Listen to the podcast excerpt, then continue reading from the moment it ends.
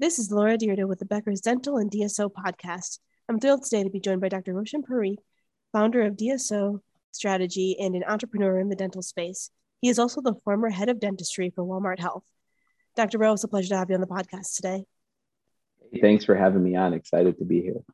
Now, I know we've got a lot to talk about, a lot of interesting things happening in dentistry right now with technologies and in the field. But before we dive into our discussion, can you tell us a little bit more about yourself and your background? Yeah, definitely. Uh, you know, Chicago native, proud graduate from UIC's College of Dentistry. Uh, before that, went to business school and have a MBA also from Chicago at, at Loyola University uh, in finance and marketing. Uh, I I started a you know I acquired my first practice in 2008 um, during a, a historically difficult period in our country's economy and had a lot of successful um, growth in that practice uh, by kind of taking the you know value proposition of a what was a doctor pro doctor value proposition and changing it to a patient centric value proposition and you know adding specialty adding convenient hours expanding the space and, and did that with a few practices had some private equity capital infusion in 2015 uh, grew that uh, dso to 30 plus locations uh, now stepped away to uh, start a advising and consultancy business uh, and you know got um, uh, reached out to by by walmart to look at being head of dentistry for walmart as walmart health was setting to build this revolutionary multi-modality healthcare center. Uh, includes you know primary medicine, dentistry, optometry, and and that was kind of for me. It was uh, the uh, personification of the Sheryl Sandberg quote of if somebody asks you to get on a rocket ship, you don't ask what seat, you just get on. And so um, help helping them complete, you know, being able to build a scalable model and plan uh, I was there up until last year and and stepped away to go back to the advising and consultancy world, which I'm I'm doing currently uh, through DSO strategy. Fascinating. So when Walmart Health comes to you and says, "Can you help us build all of this out?" What was obviously your first answer was yes, but then what was your thought process and how did you really jump into from the space of being a dentist and opening these practices and managing a DSO to really thinking more globally and um, helping a large, large retailer develop out their dental strategy from the ground up? Yeah, at the beginning, they Walmart surveyed their you know 25,000 households and and asked them what are the things that that keep you up at night and and what are you know the things that if if you had a crystal ball and could fix it and a lot of it three of them were around healthcare and and so it was you know cost of healthcare insurance, um, cost of copays, and cost of prescription. And so within that um, cost of healthcare conundrum, dentistry obviously is something that hasn't been commoditized the same as medicine. Um, so so when I when I came in, uh, you know, we kind of we had a working model and you know for us at, at walmart health in the early days we were um, affectionately paying tuition to learn. And so we were, you know, we built a, a full scale model in in uh, Walmart headquarters in Bentonville, and then built our first site in Dallas, Georgia.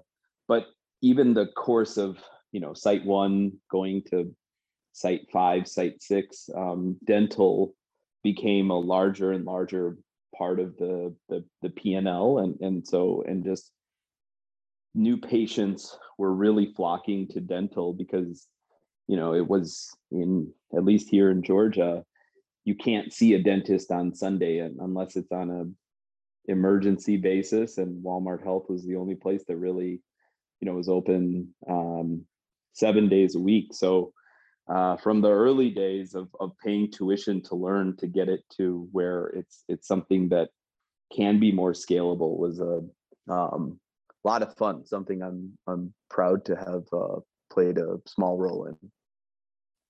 Absolutely. Well, that's fascinating to hear about how that all started, and obviously now to see where it's growing.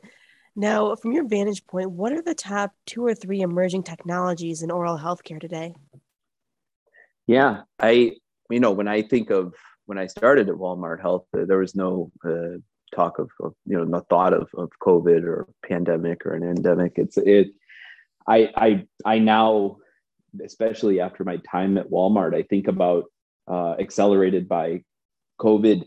I think about the patient experience and the consumer experience really blending together and becoming one experience. And and the you know the consumer experience is already uh, far far leading the way compared to healthcare uh, or patient experience. But I think the patient experience is going to play catch up. You know, like I think about um, uh, Walmart or Amazon that you have, you know, you they figured out Amazon figured out a way to make it where instead of three clicks, now you can have something. You know, you can order something with one click, and and that for us as consumers, that simplicity um, is is unbelievably complex on the background. You know, on the in the back end. Um, I I think that uh, you know there's for the first time there's a, a venture fund Revere Partners that exclusively invest in dental startups or oral tech. Um, so if you take all of that and and kind of you know follow follow the money of of where um, private equity continues and, and institutional capital continues to invest in dental and, and PE backed DSOs. Um, I'd say the three technologies that you know I'm excited about. I don't know if they're all you know emerging, but but maybe just will become more and more pronounced uh, as we look to you know come out of the the pandemic or endemic. Uh, I think one of them is uh, the three would be computer vision, credit card processing, uh, and the kind of you know teledentistry clear aligners uh, or or kind of remote monitoring with clear aligners. Those are the those are the three that I have. Absolutely. I think that's so interesting to to think about and see uh, different offices, obviously, a different spaces and in terms of implementing some of these and how their approach is. But like you said, from the DSO side of things, it seems that there is investment in trying to figure out how to further um, treat the patients and make sure that they're at the center of care and really make things more convenient for them. Um, when you think about, especially uh, some of the um, aspects around the credit card processing, the clear aligners, and those kinds of things, how do you see that really expanding? Um, I, I, know some of the DSOs have uh, invested in that in particular, but for all of the dental offices that aren't currently consolidated, are those things still possible for them as well?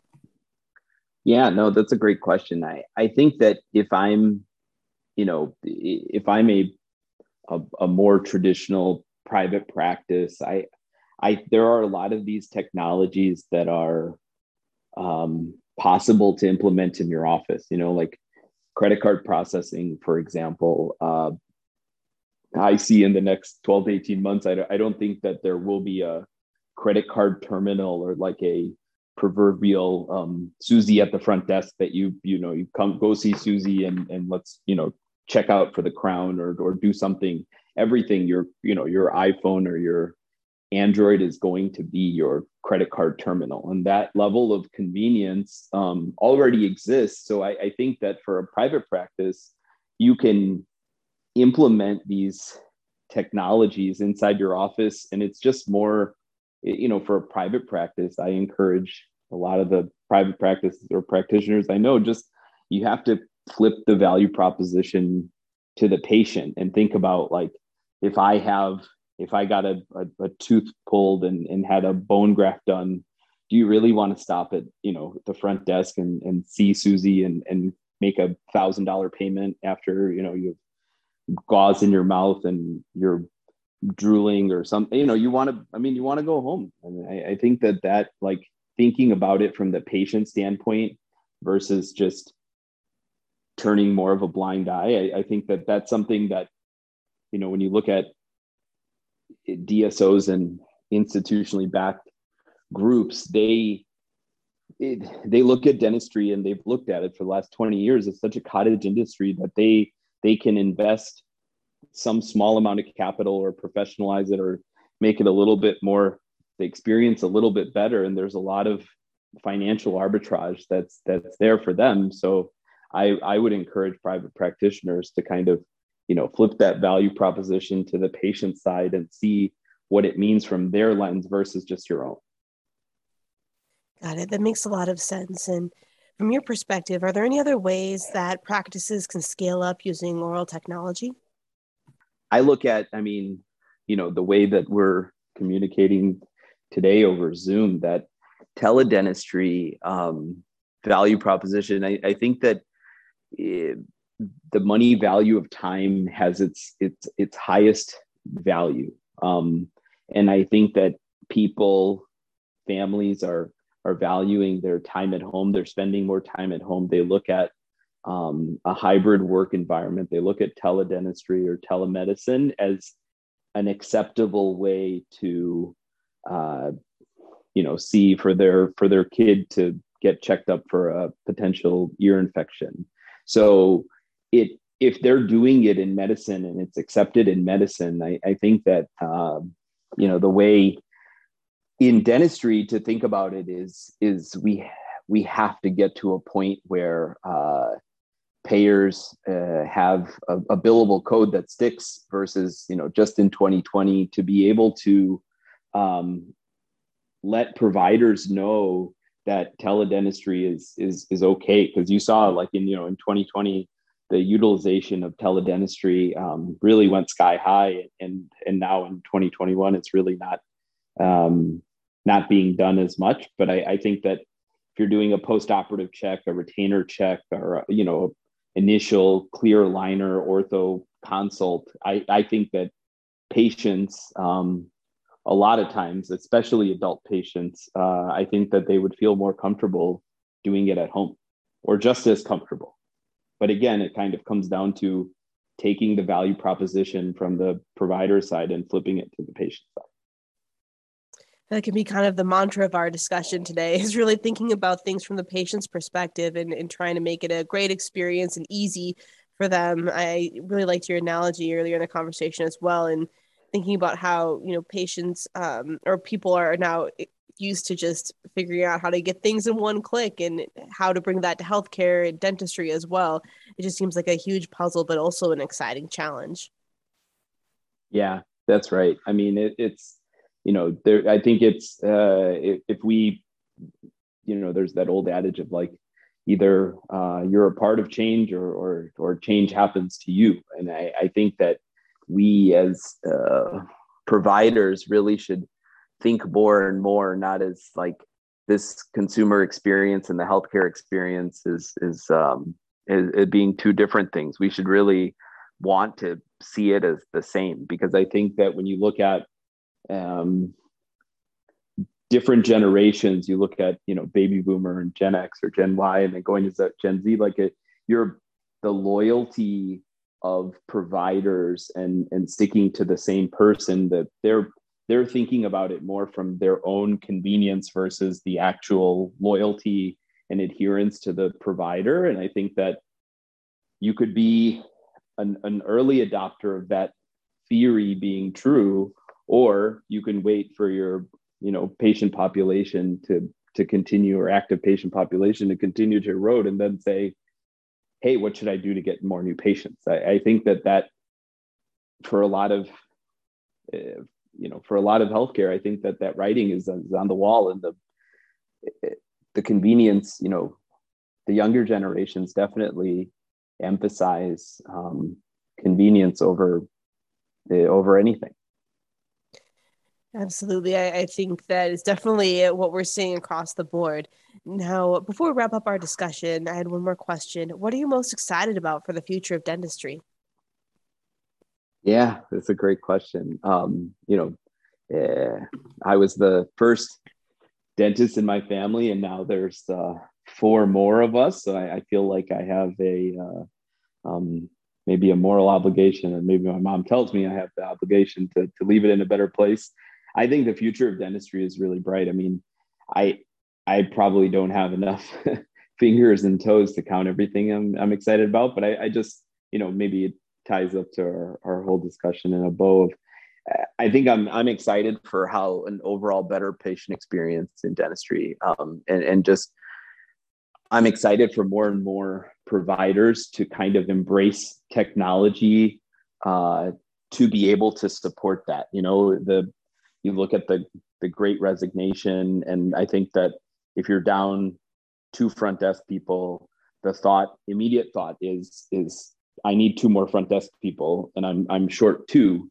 but maybe now I hope that more and more providers will embrace technology so that maybe you only need one more um, front desk person and you don't need the the the second one because there's technology to help support it that will help the the patient see a better uh, experience you know? I uh, i think that for far too long dentistry has been a a, a distant cousin uh, i'd say to medicine and it's really uh, now's the calling to to try and uh, really close that gap and and to you know the visually put the mouth back into the rest of the body.